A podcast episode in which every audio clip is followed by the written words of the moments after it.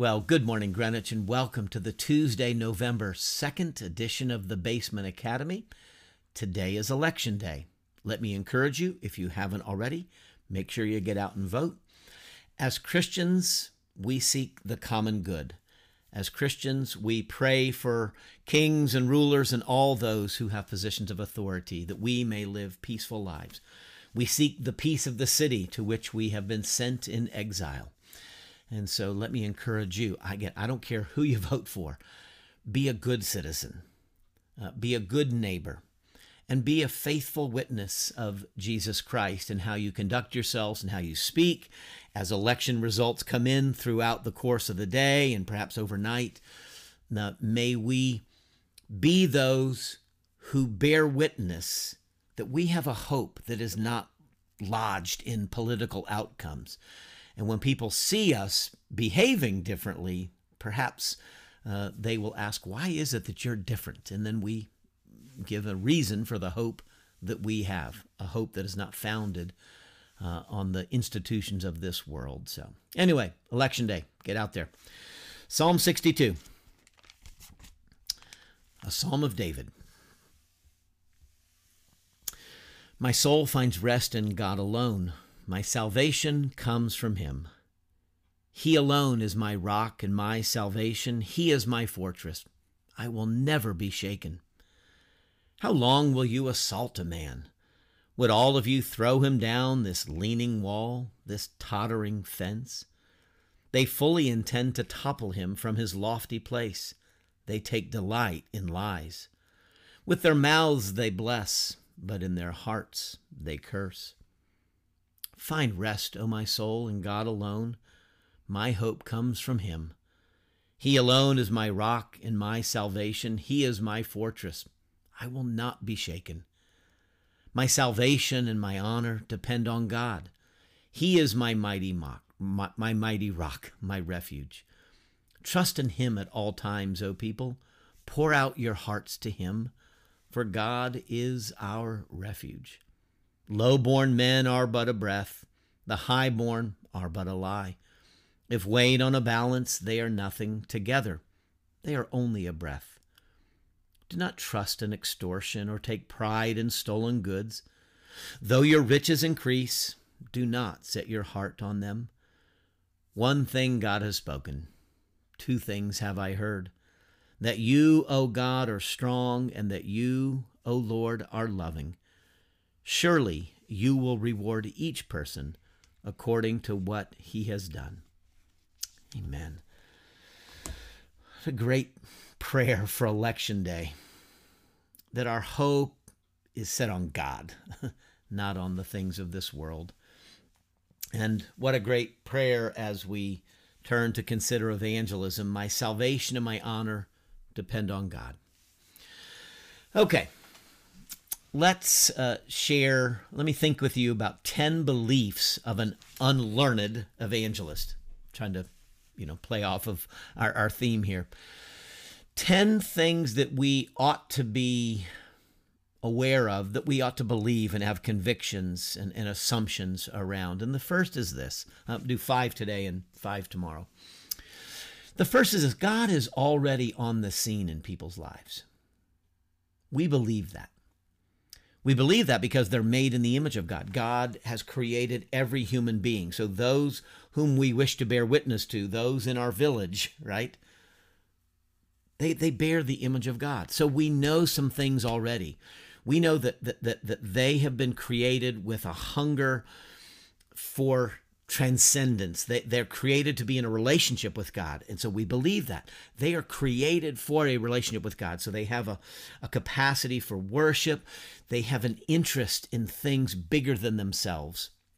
That they have a, um, they're moved by beauty. They're moved by goodness. They're moved by truth. They have a, a hunger and thirst for things to go well. Now, because of sin, that's all going to be shaped and twisted around a little bit, as it is for all of us. And so we know that that hunger and thirst for righteousness is sometimes going to be lodged not on truth, but on error, right? And the, the right may be a self righteousness. And so we know that, that sin has so affected their life that shame, that regret, that disappointment, they will have been marked by loss, uh, fear, um, anger. Um, we know, as with Adam and Eve, that, that, that dodging and covering up and avoiding uh, responsibility and accountability, that those are part of their life also. So we can we know that there's a hunger for things and a capacity to be connected with God, but we know also that there's going to be ways that that is dodged that they would rather be the god of their own life than to submit to God, right? I mean that's the that's kind of the defining moment when somebody says I want God to be the lord of my life and not not myself. So we believe that God is already on the scene. God is already kind of preparing the way in, some ways. God is bearing witness through creation uh, to his power, his divine nature, his his his uh, majesty, and the like. But maybe this person hasn't heard of Jesus, hasn't considered the claims of Jesus, and so he appoints us to be witnesses. Okay, so we believe God is already on the scene in people's lives. We, we have to begin there. Okay. Second, we believe that we are not responsible for their salvation. I am not responsible to save anyone. I am not the Messiah. I am not the Savior. My salvation, as the psalm says, my salvation and my honor depend on God. And so it's asking God to be at work, to reveal and to open eyes. I'm responsible to bear witness for the reason for the hope I have in Jesus Christ. I, am responsible to to live well, to live wisely, to live humbly. I'm responsible to bear witness when opportunities arise. Okay. But I can't save anybody. And so we don't walk around. Um, uh, we've got to unlearn that. If we think we're responsible and people are going to hell because I haven't saved them, that's wrong. Okay. So I am not responsible to save anyone. We need to relax then, right? Um, a third belief is that, very simply, spending time with another person increases opportunities to influence them. Okay, now, now influence is kind of a funny thing. We can influence through our prayers, and so we're praying to God for our village all the time. I hope, right?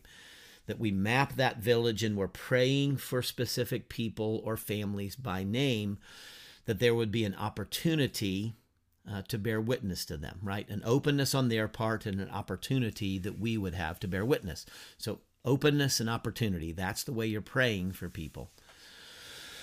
And so, we believe somehow in the mystery of how God works that, that our prayers also can be effective, right?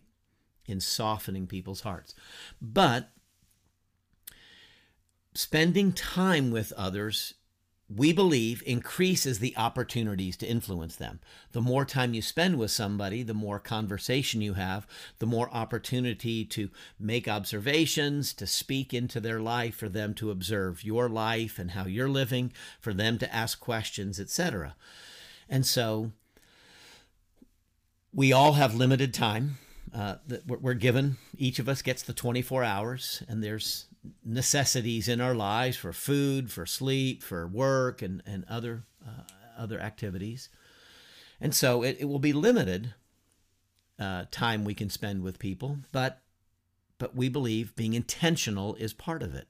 To drop that note, to make that phone call, uh, to, to stop by for a visit, or make arrangements to, to be together um, as uh, time allows and, and schedules allow. So, we believe that spending time with people is how we influence them. And we want to influence them for good, right? We, we want to see them won to Jesus Christ, to, to, to come to know the Savior. We also believe that persuasion is better than coercion. So this kind of goes hand in hand with influence we're not trying to guilt people into the kingdom. We're not trying to shame them into it. And sometimes this is maybe in the family context where this may play out a little bit easier, but maybe sometimes it's in other relationships. We, we may say things in a way that you know, hey, how was your weekend? Oh yeah, was, you know, spent some time. Was at this great, uh, you know, went to Two Silos Brewery and hung out and watched football, and and then we go, oh, that that that's how you spent your time. You know, so just the tone of voice and maybe a crinkle of the eyebrow expresses some disapproval that they were at a brewery or a winery or maybe we're getting drunk or you know whatever we may have subtle ways of communicating our disapproval for their life or lifestyle or choices or activities. Again, this may happen a little bit more in the family context, perhaps parent to child, sibling to sibling, or, you know, again, whatever the extended family, how you're trying to win your villagers uh, to know, to, to love Jesus. That shaming and guilting and expressing disapproval are forms of coercion. Okay, they're, they're forms of coercion. Now, hardline coercion is where you know you twist their arm and you know you you threaten people with some harm or some penalty if they do not. And again can happen in the family context. Um, threatening people with conversion um, is other religions have done that. I think Christianity has been involved in that in the past as well. Um, you know, kind of at the threat of the sword, convert or else, convert or die. Um, and that's detestable, okay? Because no conversion. We we believe God uh, has created us in His image with the capacity of communication, reason, evaluation, thought, okay, reflection, the will. Okay, so the will is not coerced into following Jesus. The will is won, it is persuaded into knowing Jesus. And so we, uh, Isaiah says it this way Come, let us reason together. And so we reason together. Paul um, argued that's the language we find in scripture in the book of acts he went to the synagogue and he would argue with them from the scriptures but he would he was speaking to them he was reasoning with them from the scriptures that jesus is the messiah. So again where they had that prepared we talked about the prepared and the unprepared right? So a prepared audience knows the background of scripture but maybe hasn't fully understood the claims of jesus. And so paul reasoned with them that this Jesus of Nazareth, who was crucified and he proclaimed to be risen, is actually the Messiah of God. And so, reason and thought and persuasion, giving a reason for the hope you have. And so, we choose the path of persuasion. And so, that would mean, as evangelists, we want to do our homework to be as equipped as we can to persuade people. So, it's thinking together about how how do we answer somebody who asks that question about well why would god allow so much suffering? And we talked about that uh, last week. When somebody says why would god we want to be able to say that's you know i share that question and i share you know believing that god is strong and powerful and loving. And so i would like to talk with you about that. So it's if we're going to persuade we actually have done some thinking ourselves so that we can articulate the faith with clarity, with with meaning, and with with definition. Not just believe in God and it'll all work out. We want to speak to the particularity of Jesus as the Christ, Jesus as the way and the truth and the life. So anyway, persuasion is our pathway. Finally, um, we believe that God has prepared each of us. We believe that God has prepared each of us to bear witness to our village. We are uniquely prepared. We're uniquely equipped. We have a personality. God has shaped us and made us who we are. There are spiritual gifts. We haven't talked much about that, but God has imparted the gifts of the Spirit.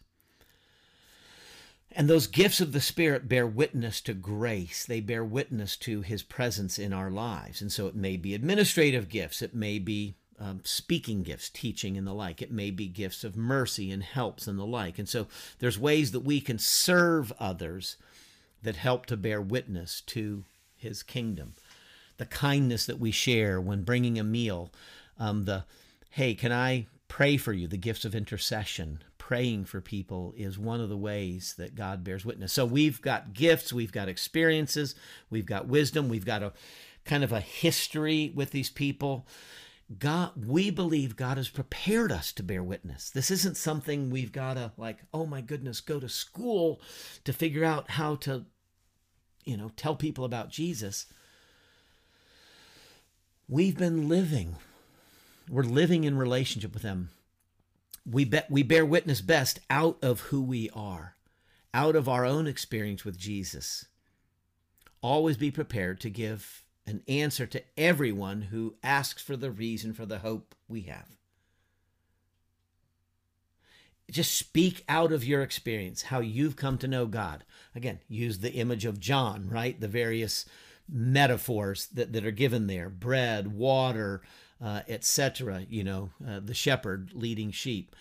Um, and so, knowing your own story so well that you you understand your story as connected to the big story and you tell your story in such a way to help them connect their story to the big story and you you know them you have experiences with them you can laugh about that time we went to blah blah blah you know and did such and such it's it's using those experiences but it's being thoughtful as an evangelist, being intentional so that you can persuade. Again, not coerce, but you want to be able to, hey, I don't know if I've ever shared with you, you know, uh, some thoughts. Uh, and, and then being willing to enter into that space of risk um, and, and conversation and open endedness, all of that. So it's believing God is big. God is already on the scene. it's not up to me to save them. It's up to me to to bear witness to them uh, through the time I spend and the activities we share to seek to persuade and and offer them the opportunity to consider things that they maybe never have considered before or from a different angle. And that's evangelism. So we believe these things. They, they, they don't seem very big, but taken together, they help to shape us into a, a, a, a way of thinking that this is something we can do. I, you know, I was laboring yesterday a little bit like, oh, maybe it's never going to happen in our lives. But I want to say, you can do this. You're probably already doing some of it without being aware of it. You're already influencing people without even being aware of it. And so it's it's just stepping it up a little bit with that willingness to speak and to share and to inquire and to ask some questions, okay? So let's, let's close here and then we'll pick up with five more uh, beliefs tomorrow that we can explore together. So let's pray. Father, thank you uh, for the ways you are at work in each of our lives and all of the, the world and in the lives of those uh, we love deeply and know in our little village. Thank you that salvation and honor depend on you, not on ourselves. And so, Father, help us as we lift our prayers once again for our village and villagers, those we wish to know uh, the Savior, that you might use us in the ways you've equipped us and prepared us already. Help us to, to bear faithful witness, persuasive, make our lips persuasive and influential, that we might actually win others uh, to the Savior. As we pray in His name, even as He taught us to pray together, saying, our Father who art in heaven, hallowed be thy name. Thy kingdom come, and thy will be done on earth as it is in heaven. And give us this day our daily bread, and forgive us our debts as we forgive our debtors. And lead us not into temptation, but deliver us from evil. For thine is the kingdom, and the power, and the glory forever. Amen. And may the kingdom, and the power, and the glory of God abide with you and rest with you this day and forevermore. Amen.